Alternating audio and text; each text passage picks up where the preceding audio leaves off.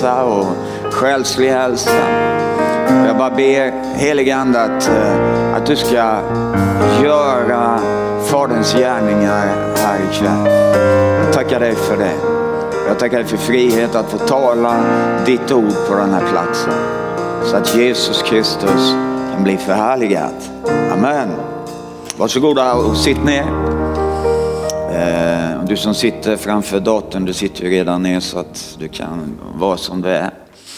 Eh, det är väldigt kul att vara här i Stockholm, församlingen Arken. Jag har ju varit här några gånger nu och eh, tack så mycket pastor Gunnar och Linda, Helena och vilka det är nu som, mer som är ledare här, som vågar sig på det här steget att bjuda in mig och tala. Jag heter Bengt Hedman som du redan vet.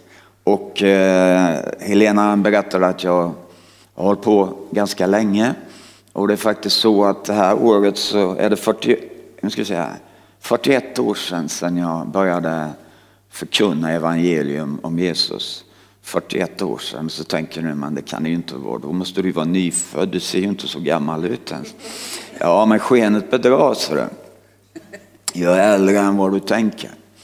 Eh, men eh, det är väldigt kul att vara här och vi hade en fin tid på förmiddagen och ikväll kommer vi ha det fantastiskt.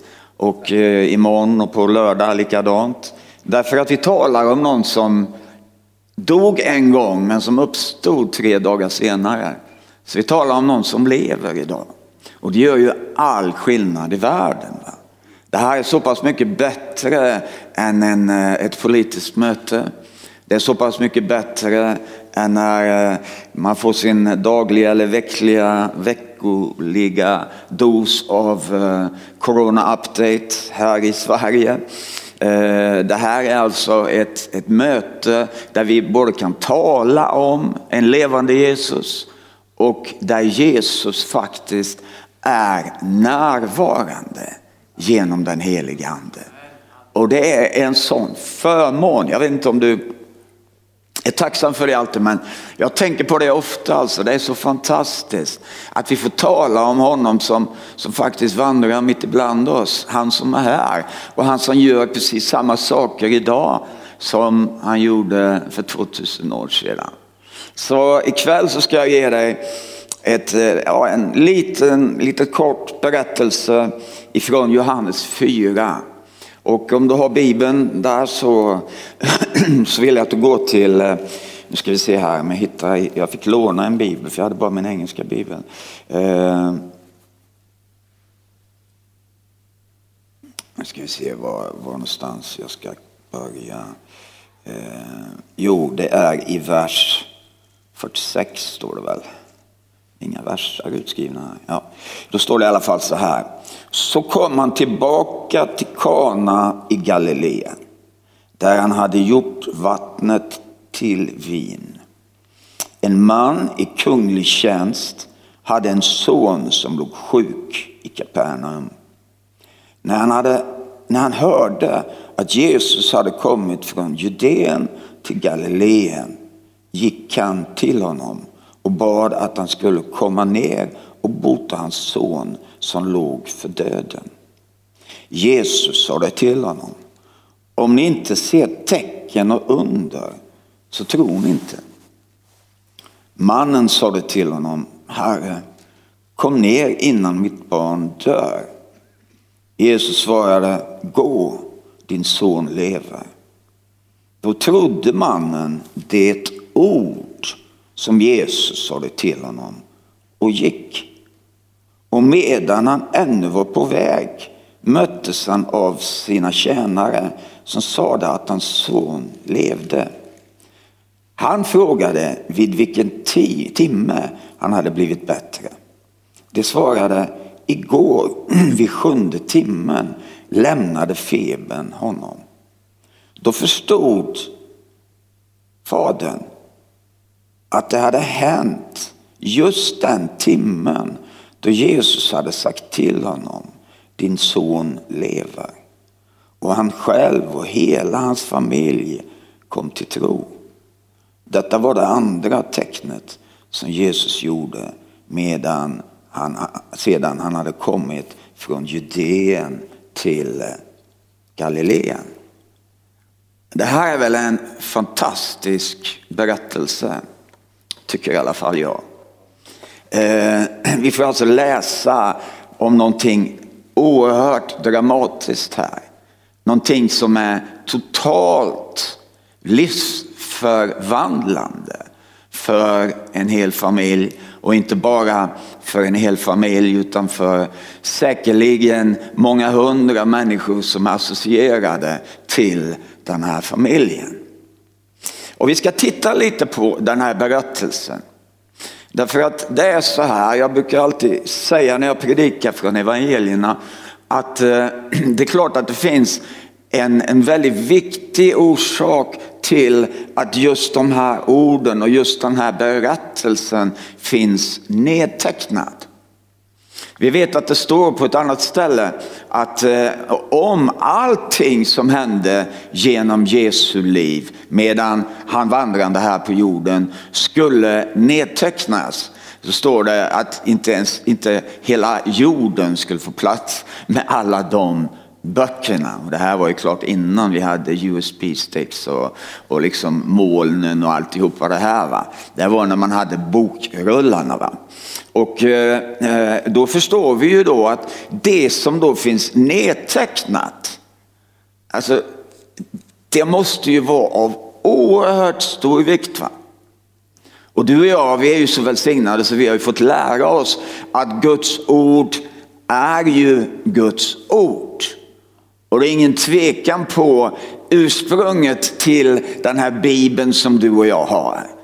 Det, det är liksom autentiskt från första bokstaven till den sista. Ja, det är så autentiskt så att till och med så står det i ordet att ve den som drar ifrån någonting och den som lägger till någonting till det här ordet veden. Jag vet inte om du, om du hörde uttrycket ibland. V. Eh, ibland får jag brev där det står Bengt V och sen D Malm. Det är ungefär som att eh, mitt namn skulle vara något sånt, men det är det ju inte. Men var, varför det står så, det är ju därför att vi ska absolut inte hålla på med sådana saker. Va? Vi ska aldrig i hela vårt liv tvivla på eh, ordets auktoritet. Eh, det är ju en del som håller på, en del ägnar hela sitt liv på att hålla på och försöka tvivla, hitta olika saker som pekar på att det här inte är det och så vidare. Och så vidare. Och det är ju det mest bortkastade du kan göra. Va? Därför att Guds ord är Guds ord. Guds ord är levande. Guds ord är till och med så att Jesus är Guds ord. Så att när vi talar det här ordet så talar vi ju självklart om Gud, vi talar om Guds vägnar, men också vi talar ord som är fulla av Gud. Har du tänkt på det? Det är klart du har tänkt på det, för det får ni lära er här. Alltså det är fulla av Gud. Så Guds närvaro finns i hans ord. Det är väldigt intressant, speciellt när man tänker på att nu för tiden så är det lite distans till eh, dig då som eh, lyssnar via nätet. Va? Eh, du kanske sitter eh, 20 mil härifrån eller jag vet inte var du sitter någonstans eller en mil eller fem kilometer eller något sånt där. Men då kan man ju tänka sig, ja, men nu är jag ju så långt borta så då, då är jag väl bara en åskådare. Men nej, det är inte på det sättet. Du, precis som pastor Gunnar sa, du är faktiskt en väldigt viktig del. Inte bara genom att du, att du ger då, va? Utan också genom att du sitter med och du tar del av samma ord. Va?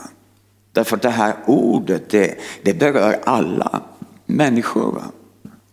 Och den här berättelsen här så eh, har Gud en fantastisk plan med.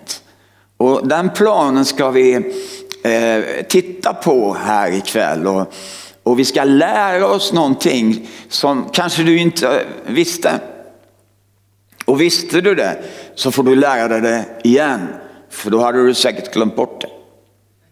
Och du vet, tro kommer av hörande och hörande av Guds ord, eller hur? Så att man kan aldrig lyssna för mycket på Bibeln. Ja, det var bara en amen. Så det, det är inte så många här, men det är kul om ni säger amen eller Honolulu eller vad som helst. Bara aj, eller ni får säga vad som helst. Det är bara kul om det är lite läten sådär. Och, eh, så, så Guds ord kan man aldrig få för mycket av. Jag har börjat med en, en vana nu. Alltså, alltså jag fick eh, av en väldigt god vän till mig, han gav mig på sådana här hörlurar, du vet sådana här stora hörlurar som är trådlösa. Sådana här som man hade förr då, fast det är ingen tråd i dem då, så jättebra ljud.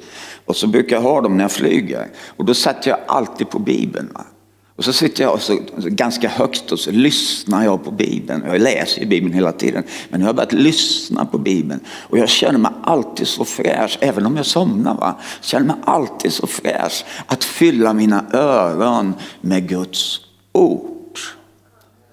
Och det är ju därför att Guds ord är full av liv. Så nu ska vi titta på det här Guds ordet. Det här är ju en story som jag sa om en kunglig eh, härhövitsman som jobbar eh, vid hovet och eh, som har en son som är döende. Och det är klart att om du har sjukdom i familjen så är det ju det värsta du kan tänka dig. Va? Speciellt med den sjukdom som är så allvarlig så att alla läkare har sagt att det finns inget mer vi kan göra. That's it. Och en, en, en god far, en god pappa, han gör vad som helst för att rädda sina barn. Och nu var det så här då att eh, den här mannen eh, bodde i Kapernaum. Och Kapernaum är ju en fantastisk stad som ligger vid eh, Galileiska sjön, Sea of Galilee. Och eh, den ligger ungefär 26 kilometer norr om Kana. Så det är inte så jättelångt. Ja, jag minns när jag var lite yngre och jag brukade springa så sprang jag ibland 26 kilometer. Det var ganska långt, alltså man blir trött. Men det är inte en jättelång distans. Va? Och eh, jag har åkt bil många gånger mellan Kapernaum och Kana. Det, det, är liksom, det går på en halvtimme om det inte är rush hour. Men det är ju en bit i alla fall. På den tiden så var det ju ännu längre bit för vägarna var ju så dåliga och så vidare. Men han bodde i Kapernaum men Jesus, han fick höra att Jesus på nytt var i Kana. Och det var inte så länge sedan. Det är bara två kapitel tidigare som det står om första gången som Jesus var i Kana. Jag vet inte om någon av er kommer ihåg vad som hände. Det brukar kallas det första miraklet som Jesus gör. Och det är ett väldigt ovanligt mirakel. Och hade jag skrivit Bibeln så hade jag kanske inte, alltså om jag hade hittat på Bibeln, då hade jag ju inte skrivit en sån grej som var det första Jesus gjorde. Va? Det, det, skulle jag inte göra för då skulle jag ju liksom ha min uppväxt. Va? Så tänka att om man är kristen och man tror på Gud då dricker man ju inte vin och sprit och sånt där. Då, va? Men nu var det inte jag som skrev Bibeln utan det var ju liksom den heliga ande som har gett det här ordet. Va?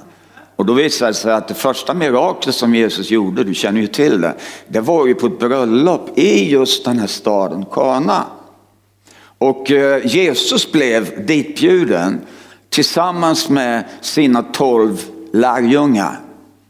Och eh, det var ju något speciellt med det där. Jesu mamma Maria var ju också där och säkert Jesu pappa Josef var säkert också, jordiska pappa var säkert också där och hela släkten var säkert där på det här bröllopet. Det måste ju vara väldigt mycket folk. Jag har varit på sådana här Middle East bröllop och det är alltid mycket folk och de håller på länge och dansar och dricker och äter och så här. Och, eh, men jag har aldrig varit på ett bröllop där maten inte har räckt till. Eller där drickat inte har räckt till. Eh, jag har organiserat bröllop själv, för jag har fyra barn som är gifta. Och eh, jag vet hur mycket extra man alltid köper. Alltså mat och, och dricka. Så man, man köper så mycket om man själv organiserar det. Så att man kan ju leva tre månader sen som organisatör på det som blir kvar. Va? Så när jag läser där i Johannes 2 att, att vinet tar slut så tänker jag alltså det här är ett mysterium. Det måste ju vara någon som antingen hade druckit väldigt mycket vin, han räknade ut hur mycket vin de behövde. Eller också var det några som, som, som liksom kanske drack för mycket när de kom dit. Va? Och då har jag kanske ett svar på det här. Va? Jag tror inte att de räknade med att lärjungarna skulle komma med Jesus kanske, när de bjöd in. Det här är liksom bara min teori, det är säkert inte sant. Men du vet, på den tiden så var det ju så här att när helst du bjöd in Jesus, då fick du 13 stycken. Därför att om du bjöd Jesus på en kopp kaffe, då helt plötsligt så hade du 12 till som behövde kaffe. Så att det, är liksom, det, det, var ju bara så för att lärjungarna följde ju med Jesus, han gjorde precis vad han gjorde. Så det var inte alls säkert att de blev bjudna till bröllopet då, utan de bara följde med eh, därför att Jesus var där. Och det är möjligt att vinet tog slut för att de var med, det tror jag inte, vi skyller inte dem för det. Men vinet tog i alla fall slut.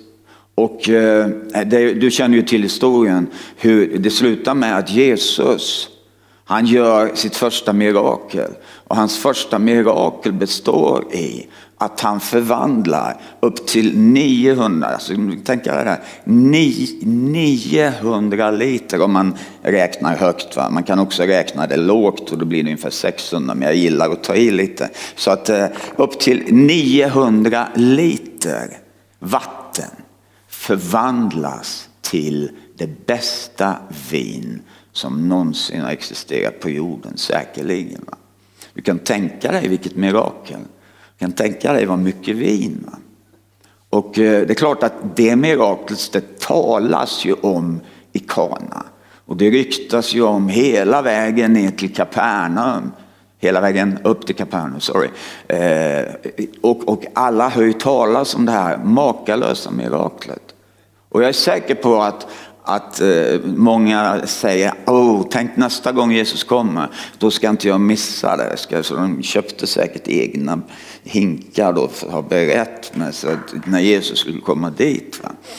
Och eh, den här mannen då får höra att, att Jesus kommer tillbaka till Kana.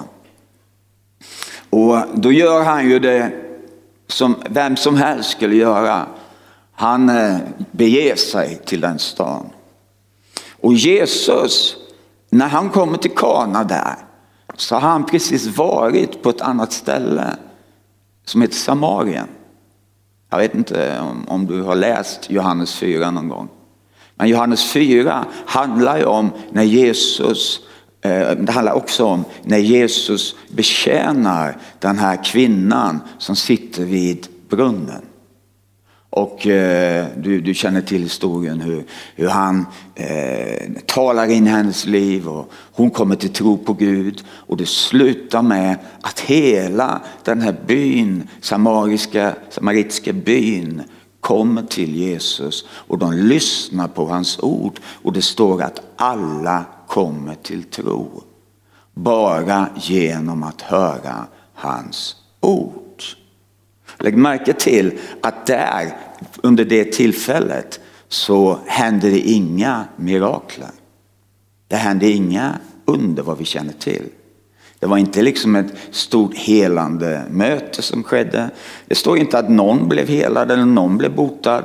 Det står bara att kvinnan hörde Jesus och hon kom till tro. Och kvinnan sprang in till byn och hon berättade för alla som hon kände. Och det resulterar i att alla kommer ut till Jesus och lyssnar på hans ord och alla kommer till tro. Det här är ju en av de största väckelsegenombrotten som vi läser om i Nya Testamentet.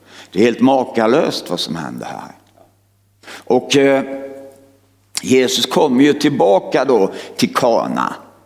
Och jag kan bara föreställa mig att han är liksom så glad. Va? Tror du det? Eh, jag vet ju själv att när man, när man har eh, eh, predikat och sen när någon tror på det man säger va? och liksom man får respons och människor blir frälsta, människor blir helade och, och man känner det här genombrott. Det finns inget, det finns inget härligare i ens liv. Va? Eh, Tor och jag vi, vi kom precis ifrån, vi landade igår, jag har varit i Tyskland en vecka och jag har haft en konferens där nere eh, i en eh, stad som heter Duisburg som är en ganska stor stad som ligger i Ruhrområdet. Jag berättade för er som går bibelskolan om det i morse att det är ett, ett av faktiskt de mest eh, popul, vad heter det, eh, befolkade, tätbefolkade områden i Europa. Och det bor mer än 10 miljoner människor i ett väldigt litet område. Och det är också ett av de områdena i Europa där man har minst eh, kristna församlingar. Så det är ett riktigt missionsområde. Eh, och vi, vi är där nu, vi håller på med ett arbete och starta upp en ny församling. Och, eh, det var väldigt härligt att vara där nu mitt i den här situationen som är. Va? Men, nej, man, inte, man får inte göra någonting egentligen. Va? Men det finns alltid vägar om man vill. Det finns alltid vägar hur man kan göra saker. Så det slutar i alla fall med att man står där inför en fullsatt lokal och predikar evangelium. Mot alla odds. Jag har varit med om det så många gånger. Alla säger det går inte, det är förbjudet, du bryter lagen. Du, du, du, du. Men jag byter inte lagen, jag, jag går i nåden. Va?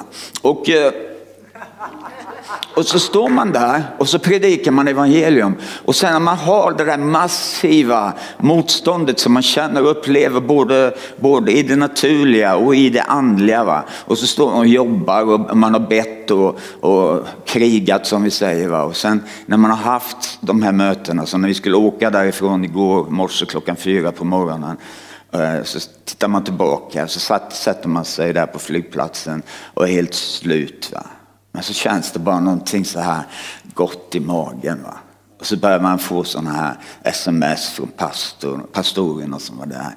Thank you, it was life changing. Det, det, oh, we have so many testimonies. Och du vet så här de skriver då. Och det skriver de ju inte bara för att hitta på utan det är ju så att det händer mycket saker.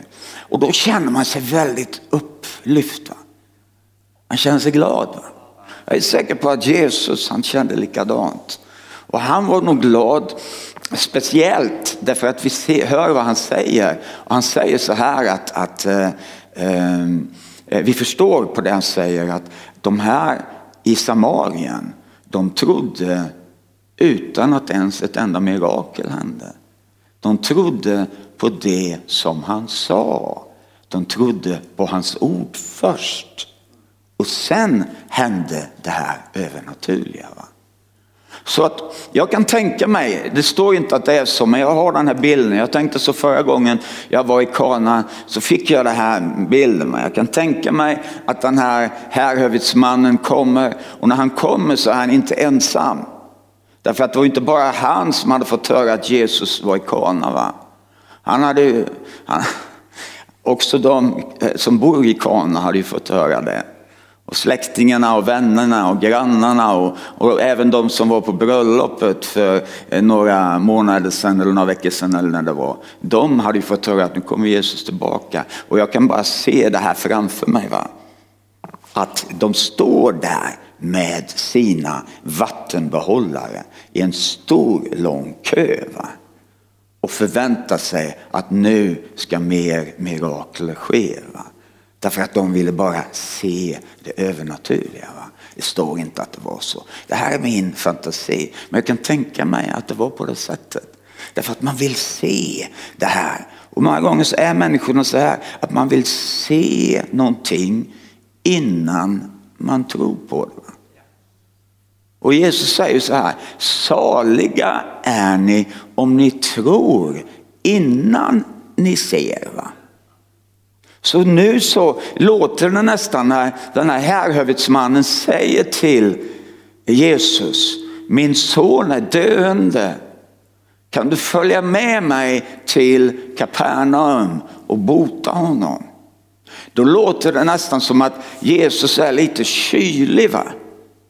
Därför att han rebukar, han, han tillrättavisar den här mannen. Men eh, det här är ju inte bara mannen som han tillrättavisar. Det står ni och på engelska översättningen står det ni. Det är inte bara han, en, va? utan det är många.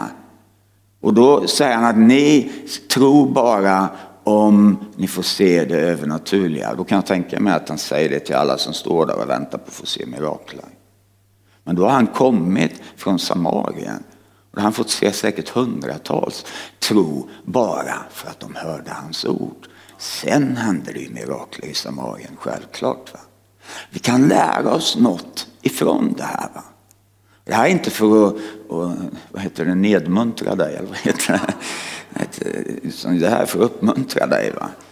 Vad heter det? Jag vill inte slå ner på dig, va? eller liksom, eh, sådär, eller, utan jag vill uppmuntra dig ikväll. Va? Därför att Jesus han håller på att lära oss någonting som vi ska praktisera här senare ikväll. Därför att eh, den här mannen då, pappan, han ger ju inte upp. Eh, han är precis som du och jag, va? hoppas jag. Att eh, vi ger ju inte upp, speciellt när det gäller någonting som är oss så nära, vår familj. Va? Jag menar, eh, hade han varit liksom en eh, någon dum en, va? då hade han ju bara, okej okay då, så hade han gått därifrån. Va? Och så hade hans son dött. Men han gjorde inte så. Utan den här mannen står där. Han eh, sa igen till Jesus. Kom med hem och bota honom innan han dör.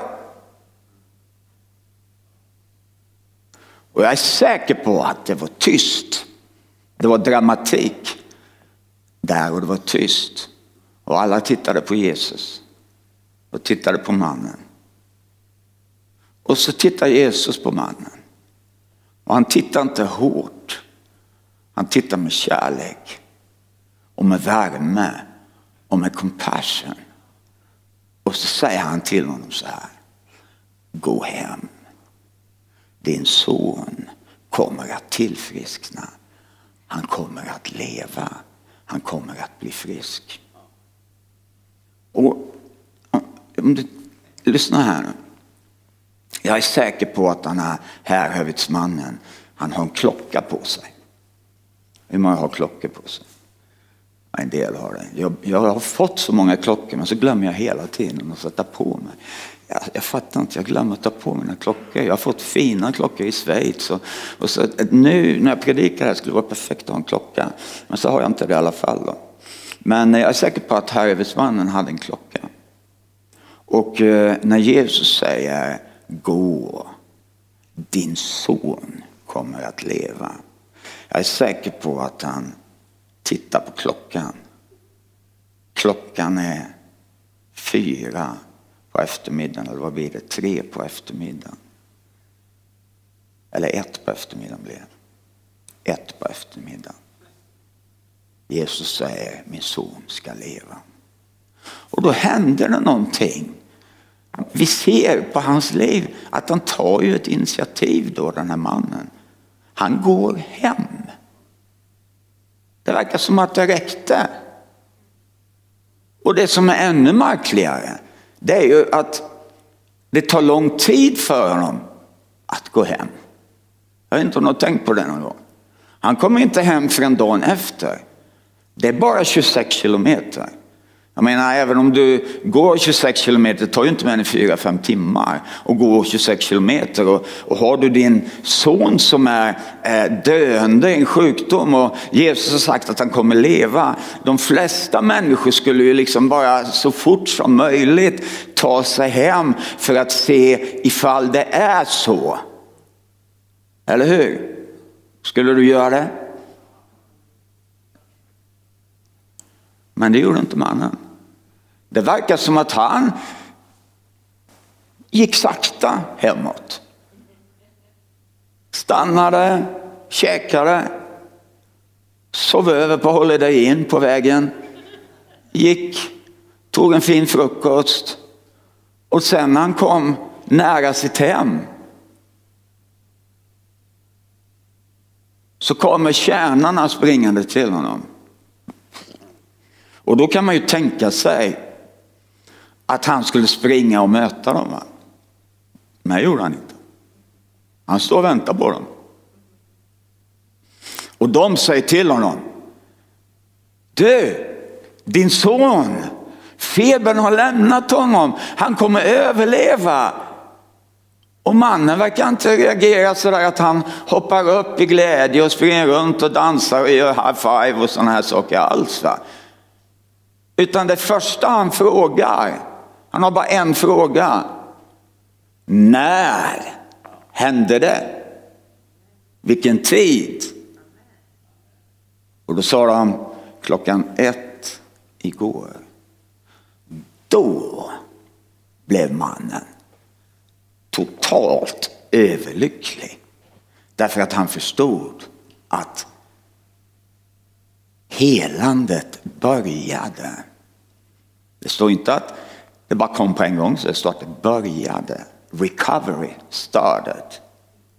Exakt, exakt den tiden då Jesus sa gå, din son kommer att leva. Vad, vad, vad, ska vi lära oss av det här? Det står att mannen och hela hans familj och household kommer till tro. Alla tror. Alla blir jätteglada, tycker det är fantastiskt. Vad fick de lära sig där? Det är någonting på samma sätt som du och jag får lära oss av den här fantastiska historien. Det är nämligen så att på den tiden när Jesus talade ut någonting. Då var det som om han själv, lyssna på det här. Det var som om han själv följde med ordet som talades ut. Följde med hem till mannens hus. Och kom rakt in i den situationen med hans son. Och blev helad. Och det här är ju väldigt bibliskt. Därför att det står ju i, i eh, psalm 107, 107, vers 20 att han sände sitt ord och han helade dem. Jesus, han hade tro på sitt eget ord såklart. Han visste att han själv och hans ord är samma sak. Det är samma sak. Jag glömmer aldrig, det är i och för sig bara ett par år sedan.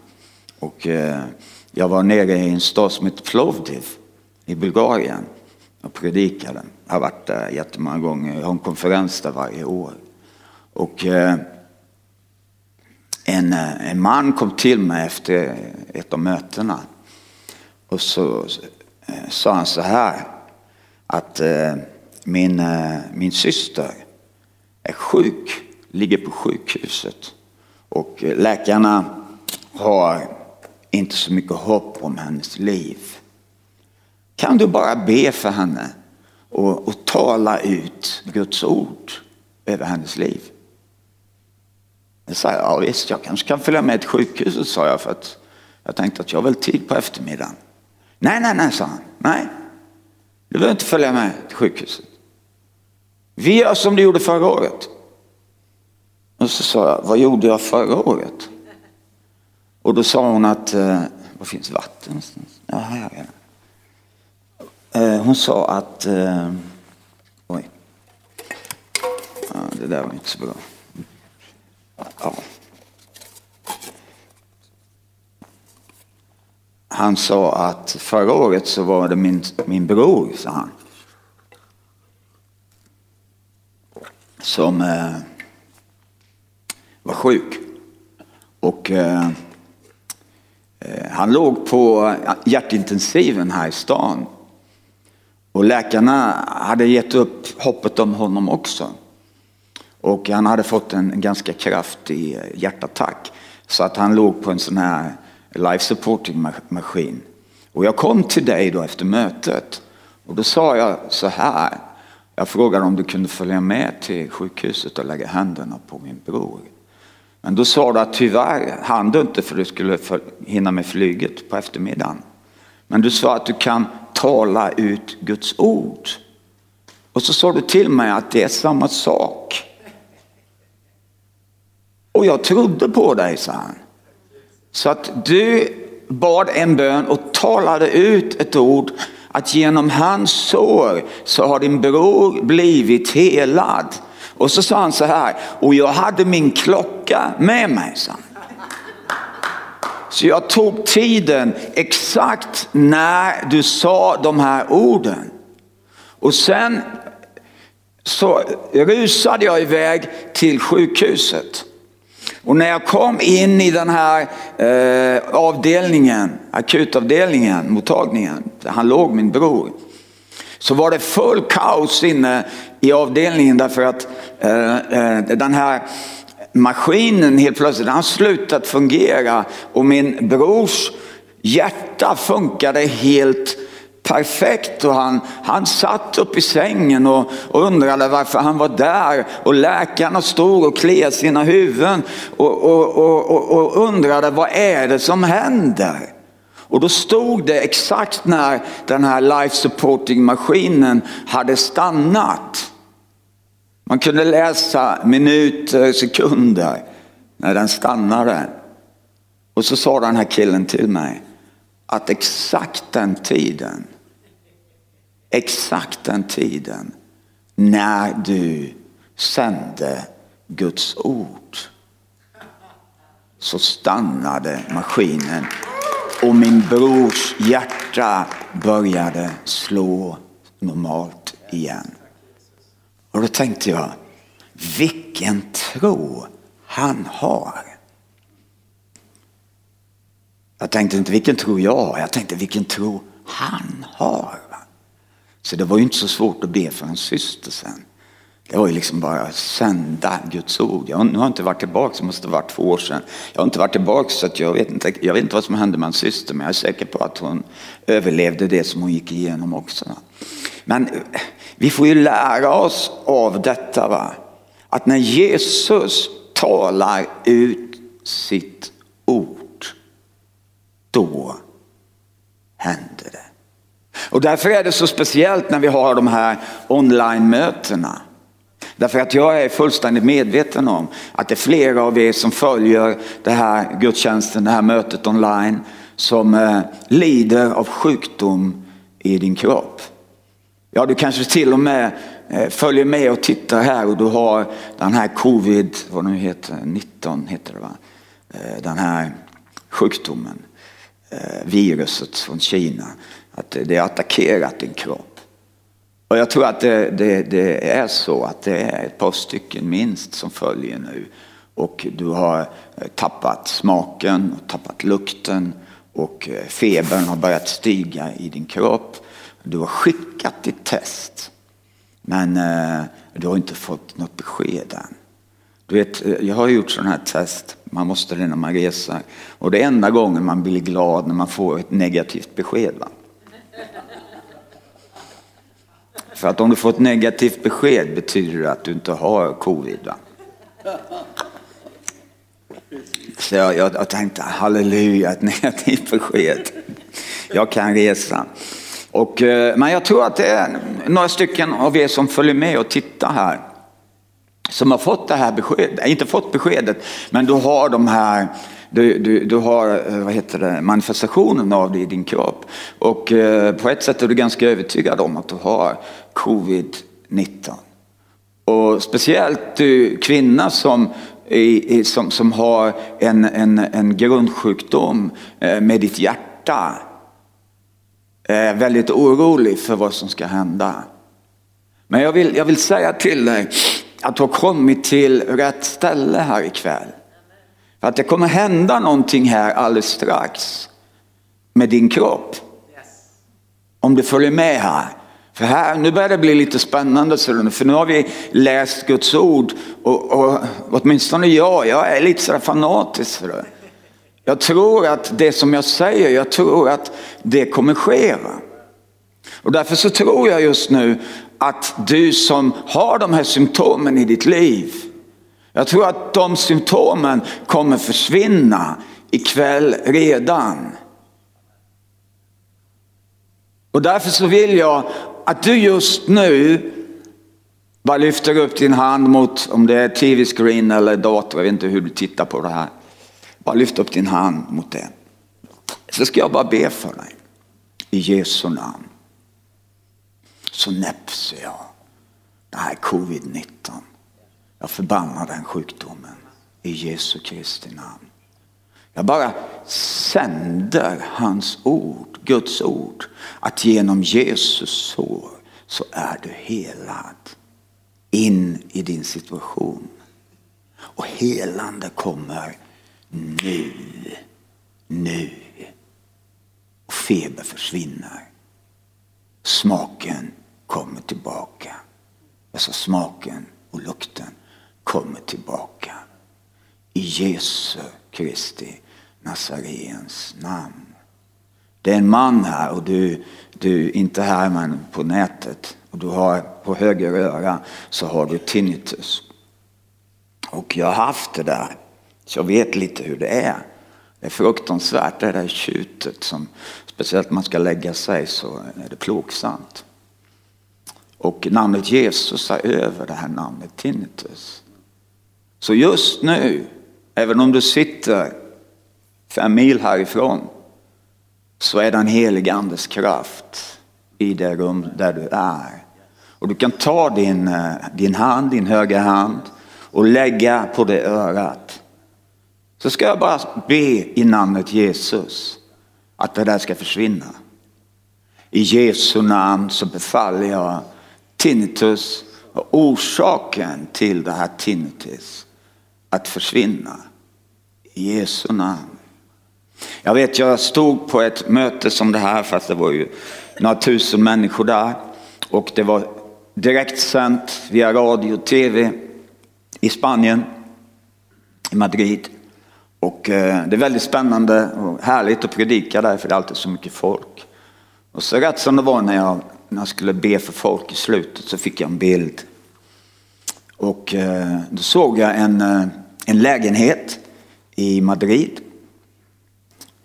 Och eh, jag såg en, en, en sängliggande man, 65-årsåldern, som låg i sängen på grund av att han, hade, han var förlamad från, från midjan neråt. Och i lägenheten så jobbade det en, en sån här eh, sjukbiträde, en kvinna. Jag såg det här framför mig. Och medan jag stod där så, så gav jag instruktion till den här kvinnan att eh, jag vill att du höjer, det här var via radio, du ska höja volymen på radion. Och sen så går du med din hand och så lägger du den på den här mannen som du jobbar för. Och så säger du efter mig, i Jesu Kristi namn, var botad. Res dig upp och gå. Och jag såg det här framför mig. Och sen så beskrev jag då och nu så reser han sig upp och han är helad. Och så säger jag, jag skulle vilja att du som är det här vårdbiträdet, det här var på lördag kväll, jag skulle vilja att du kommer hit imorgon bitti och berättar vad som hände inför församlingen.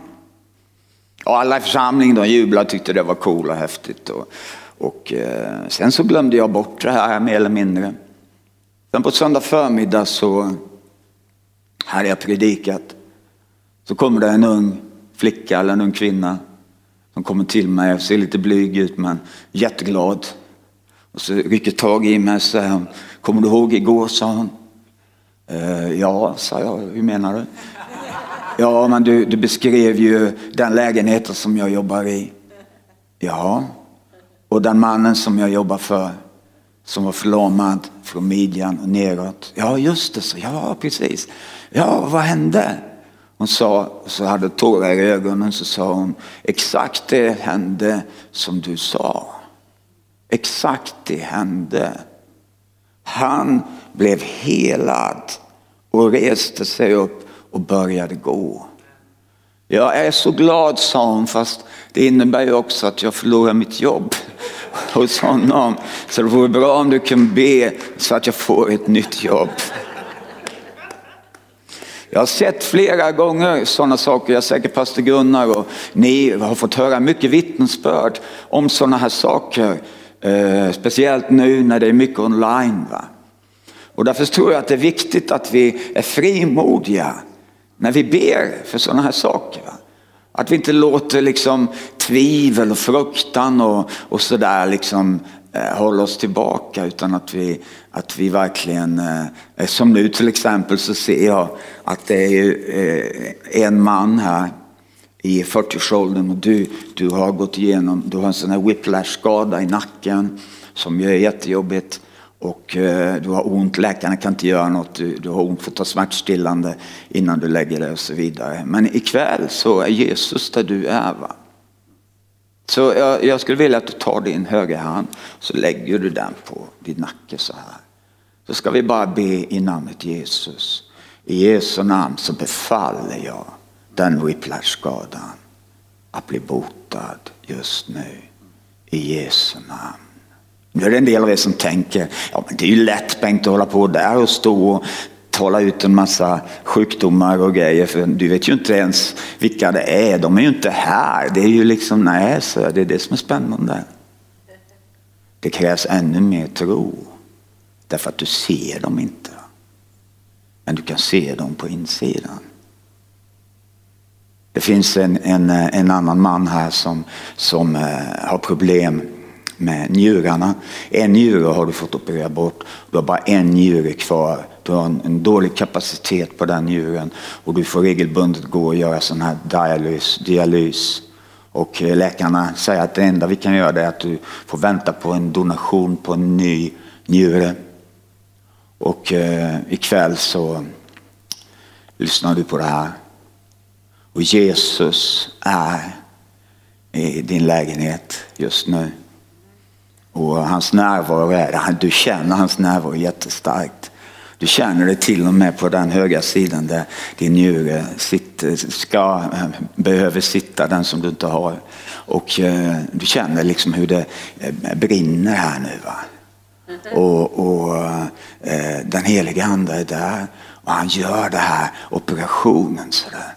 Så bara lyft din hand nu och ta emot. Och i Jesu Kristi namn så befaller jag jag talar ut genom Guds ord en ny frisk njure i den här mannens kropp. I Jesu Kristi Nazarens namn. Jag talar ut det just nu. I Jesu namn. I Jesu namn. Är det okej okay att vi tar lite tid så här? Jag ser att en annan man, mycket män, eh, som har eh, precis fått besked om ett, eh, ett positivt, vad blir det? det blir ett positivt besked om din prostata, det vill säga eh, du har cancer i din prostata. Och eh, du måste omedelbart börja en behandling. Och när du hörde det där så var det som hela jorden brakade ner framför dig. Och, och, du har inte liksom riktigt varit i tron de sista åren. Du har inte gått så mycket i kyrkan och sådär. Så för dig var det liksom en katastrof. Och det är jobbigt för dig och familjen. Men du vet, du har en fru som ber. Va? Och just nu, där du är just nu, så vill jag att du lägger handen här på din mage. Och så lyfter du den andra handen så här. För att ta emot. I Jesu namn så befaller jag den cancern att försvinna från den prostatan just nu. I Jesu Kristi Nazarens namn. Försvinn.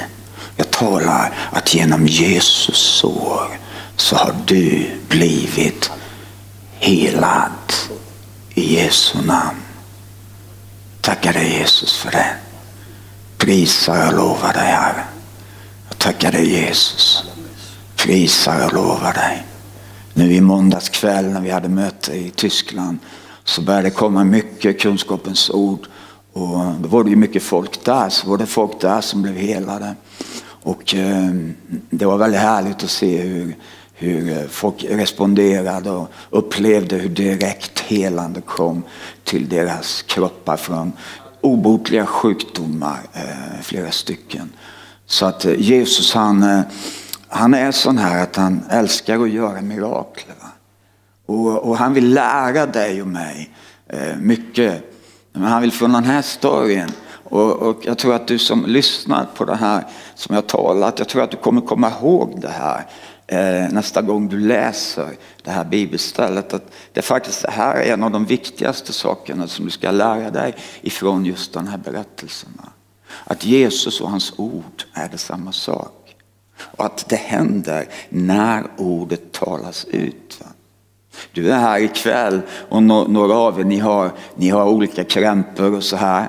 Och eh, det är fullt möjligt även när du är närvarande här att ta emot helande.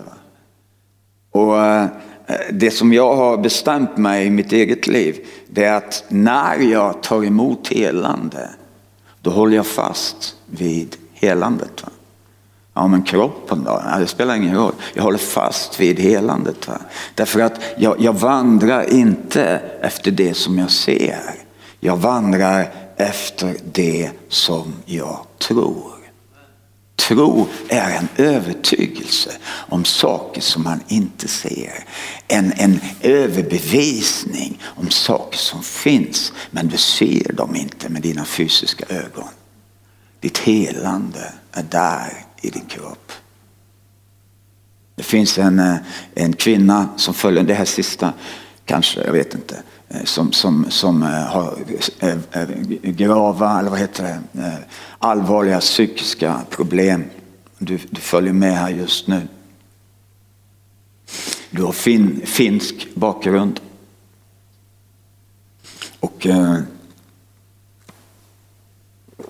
du är frälst. Du har tagit emot Jesus.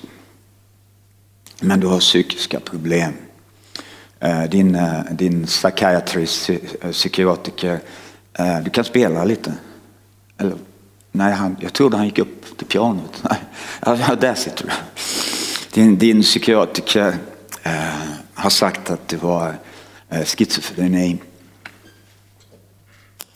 Och det, det, är ju liksom det att man har flera personligheter egentligen. Jag har studerat psykologi så jag vet lite grann hur det fungerar. Och eh, det är ju fruktansvärd plåga va? när människor går med och liksom har flera olika identiteter. Jag, jag berättade nu för några dagar sedan på ett möte om, eh, om eh, en, en kille i Tyskland, nere i Bayern, som för några år sedan kom till mig och eh, jag hade predikat om helande till kropp och själ. Jag tror han hette Martin eller något sånt där, eller Mattias. Men han kom fram till mig, han såg väldigt ovårdad ut. Och jag märkte att han kunde inte ta hand om sig själv, han luktade, det var ju liksom eh, jättetråkigt att se honom. Och sen så sa han bara, kan du be för mig för att jag, jag är schizofren, jag har tolv olika personligheter. Och så börjar de här personligheterna, när jag står där, så börjar de manifesteras. Så de, en var en kvinna, Hildegard, och en var en man, Adolf och någon annan var någon annan som började tala en massa olika röster. Och, och, och, jag bara tittade på eh, Mattias så sa jag, okej okay, jag ska be för dig då Mattias. Så kastar vi ut det som är orsaken till det här. Så gjorde jag det. Och Guds ande kom över honom. Och sen så åkte jag därifrån och sen nio månader senare så kom jag tillbaks till det här stället. Och efter ett av mötena så kommer en man fram till mig som jag inte känner igen. Så presenterar han mig som Mattias. Så sa han att när du var här förra gången så hade jag tolv personligheter. Jag var fullständigt galen, sa han. Efter det att du bad för mig så försvann elva stycken av dem. Och idag är det bara Mattias som är här. Och läkarna kan inte förklara, min psykiatrist kan inte förklara. Han har tagit bort medicinen, psykofarmakan och de har fått eh, deklarera mot allt vad de, läkarvetenskapen säger att jag är frisk. Jag är inte längre schizofren. Och du vet, jag, jag, jag tycker det är härligt med sådana eh, mirakler. Va? För att eh, det är ibland som man tänker att ja, men det där är väl omöjligt va? för Gud att göra något åt. Va? Och det kanske är en sån situation där du sitter och följer det här mötet att ja, min situation är definitivt omöjlig. Och eh, alltså på ett sätt, ju mer omöjlig din situation är, ju mer, ju, ju mer intresserad är Jesus av att kliva in i din situation och förändra den. Därför att det är så, ju, ju värre det är ju bättre blir det. Alltså ju värre det är ju bättre blir det. Därför att Jesus han gör inte halvdana saker. Va? Han gör det perfekt. Va? Det är någon av er som följer här och du tror att du ska eh, vara sån här resten av livet, att du ska plågas av de här rösterna och det är väl okej, okay. jag tar mina tabletter och eh, jag får stå ut med det. Mina, min familj hade, min mamma hade det och min mormor hade det så jag får ha det så. Nej, det ska du inte ha. Ikväll så är Jesus här och han har ett ord in i din situation. Och om du vill så kan du ta emot det här ordet nu.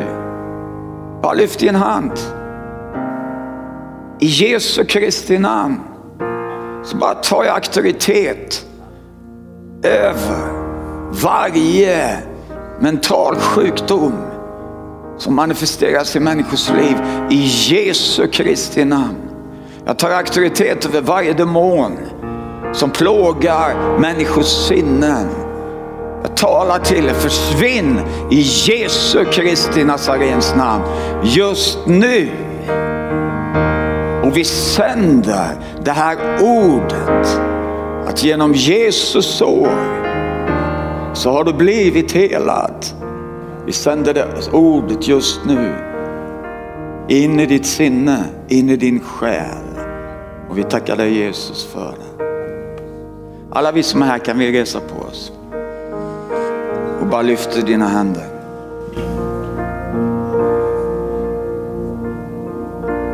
Så bara stå stilla inför Herren. Fader, jag tackar dig för ditt ord. Tackar dig för att ditt ord är sant. Och just nu så omfamnar vi ditt ord.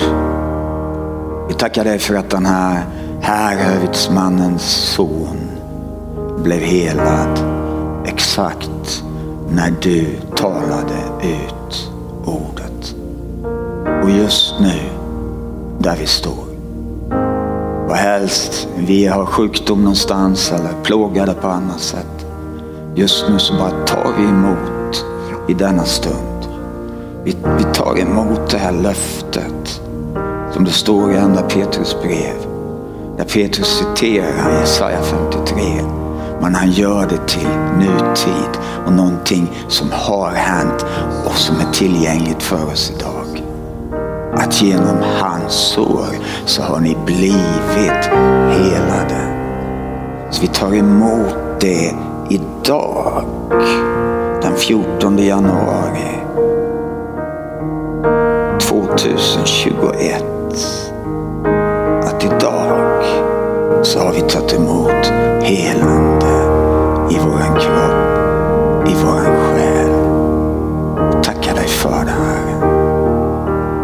Vi älskar dig Jesus. Vi upphöjer dig. Vi lovar och prisar ditt heliga namn. Du är underbar. Det finns ingen som är som du. Vi litar på dig. Vi litar på dig. Hur det än ser ut runt omkring oss och än talas ut om vår situation från olika källor. Så just nu säger vi till dig att vi litar på ditt ord. Därför att du och ditt ord, det är detsamma. Det är ett. Prisa och lova dig Jesus. Tack Jesus.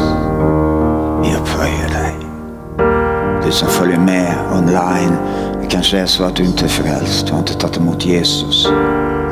Det står i skriften att på grund av det som hände på korset på Golgata så är var och en, vem helst, människa på den här jorden. Den som åkallar namnet Jesus och säger så här, Jesus fräls mig. Då frälsar Jesus dig.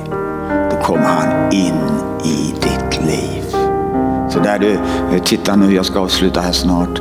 Skulle jag bara vilja att du ropar ut. Du kan, du kan ropa hur högt du vill eller om du vill ropa lågt. Men bara säg de här orden.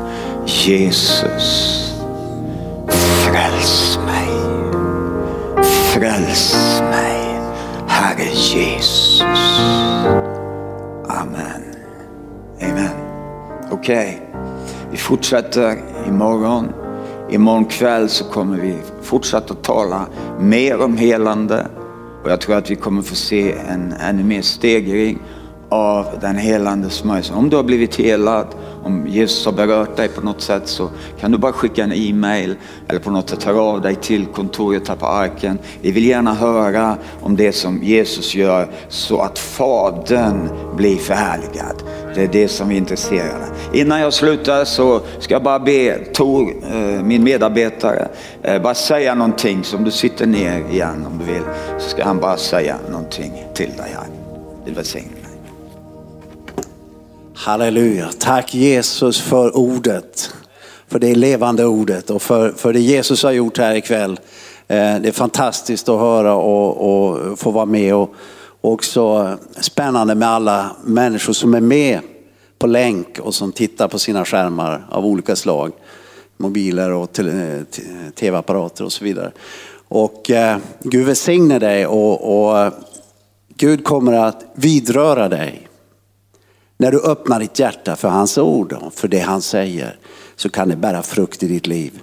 Och eh, vi har, eh, jag ska bara pålysa några eh, saker här. Vi har, som du hörde förstås så har vi ett arbete, internationellt arbete, men vi jobbar också här i Sverige eh, med att sprida Guds ord och sprida evangelium.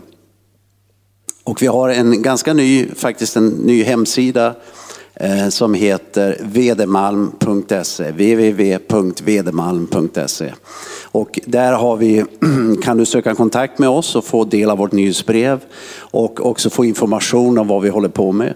Aktuella händelser, aktuella resor, Eh, vi kommer göra, eh, fortsätta med Israelresor som vi har gjort i många år. Vi kommer att ha konferenser här i Sverige, i Europa, på olika platser.